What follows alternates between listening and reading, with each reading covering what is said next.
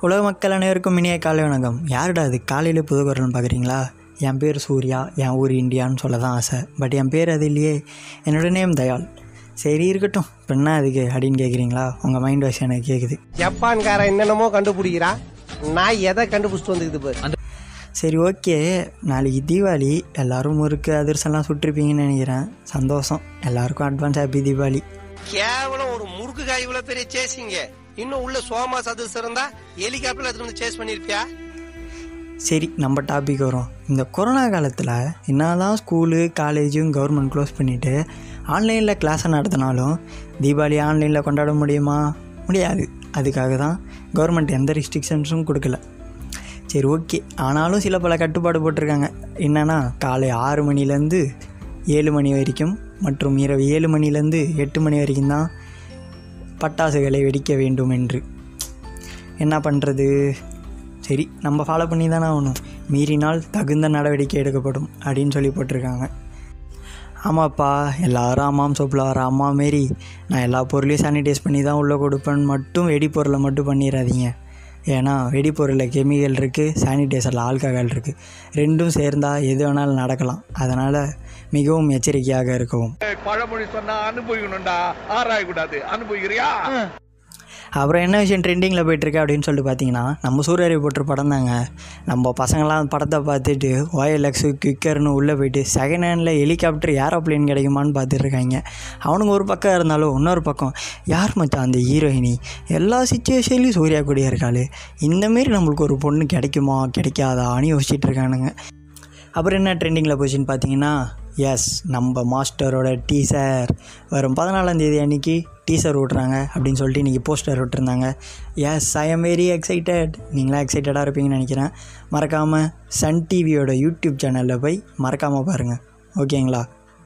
Sir ஒரு கதை சொல்லிக்கிட்டுமா? என்னோடய ஃப்ரெண்டு இருக்கான் சார் பேர் ராம் பிரசாத். அவன் ரொம்ப இன்டெலிஜென்ட் சார் எங்கள் கிளாஸ்லேயே அவன் தான் ஃபஸ்ட்டுன்னு வச்சுக்கோங்களேன். அவன் என்ன பண்ணுவான்? அவன் என்ன பண்ணுறான் சென்னையில் ஒரு பேங்க்கில் வேலை பார்த்துட்டு இருக்கான். தாம்பரத்தில் வேலை பார்க்குறான். அவன் எப்படின்னா டெய்லி சென்ட்ரல்லேருந்து தாம்பரத்துக்கு ரயிலில் தான் வருவான்னு வச்சுக்கோங்களேன். டெய்லி ட்ரெயினில் தான் வருவான். அப்படி வரும்போது அவன் ரொம்ப பங்க்சுவல் காலையில் பத்து மணி ட்ரெயினுக்கு எட்டு மணிக்கே வந்து நின்றுப்பான் அப்படி ஒரு நாள் வந்து நிற்கும்போது தான் என்னாச்சு? டைம் பாஸ் ஆகலையே அப்படின்னு சொல்லிட்டு ஒரு ரெண்டு ரூபா காயினை எடுத்து பக்கத்தில் வெயிட் மிஷின் இருந்துச்சு. வெயிட் போட்டு பார்த்தான். வெயிட் போட்டு பார்த்ததில் என்ன வரும்? வெயிட் வரும். பின்னாடி ஏதாவது குவேட்ஸ் வரும். கரெக்டுங்களா அதேமாரி தான். என்ன வந்ததுன்னா முன்னாடி எழுபத்தஞ்சு கிலோ நான் வெயிட் வந்தது. பின்னாடி வணக்கம் ராம் பிரசாத். நீங்கள் செல்வது தாம்பரம். நீங்கள் செல்லும் ரயில் இன்னும் இரண்டு மணி நேரத்தில் வந்து சேரும் அப்படின்னு சொல்லி போட்டிருந்தது அவனுக்கா ஒரே குழப்பம். வெயிட் வந்தது சரி ட்ரெயின் வந்தது சரி அந்த நேரத்துக்கு அந்த ட்ரெயின் வரும்னு சொல்லலாம். எப்பட்றா பேரை சொல்லிச்சு அப்படின்னு சொல்லிட்டு ஒரே யோசனை. அதில் ஏதாவது கேமரா கேமரா ஃபிக்ஸ் பண்ணிட்டாங்களா அப்படின்னு சொல்லிட்டு யோசனை. சரின்னு சொல்லிட்டு மறுபடியும் என்ன பண்ணால் ஷூவை கழட்டி போட்டுட்டு ட்ரெஸ் எல்லாம் மாற்றிட்டு மறுபடியும் வந்து போட்டு பார்த்தான். திருப்பி என்ன வந்தது? வணக்கம் ராம் பிரசாத் உங்களுடைய எடை எழுபத்தைந்து கிலோ. நீங்கள் செல்ல வேண்டிய இடம் தாம்பரம். உங்கள் ரயில் இன்னும் ஒரு மணி நேரத்தில் வந்து சேரும் அப்படின்னு சொல்லி போட்டுருந்துச்சு. சரி ஓகேன்னு சொல்லிட்டு வடிவேலு மாரி தலையில் கும்முடியெல்லாம் வச்சுக்கிட்டு மாறு வேஷம்லாம் போட்டுட்டு மறுபடி போய் நின்னான். மறுபடியும் என்ன வருது?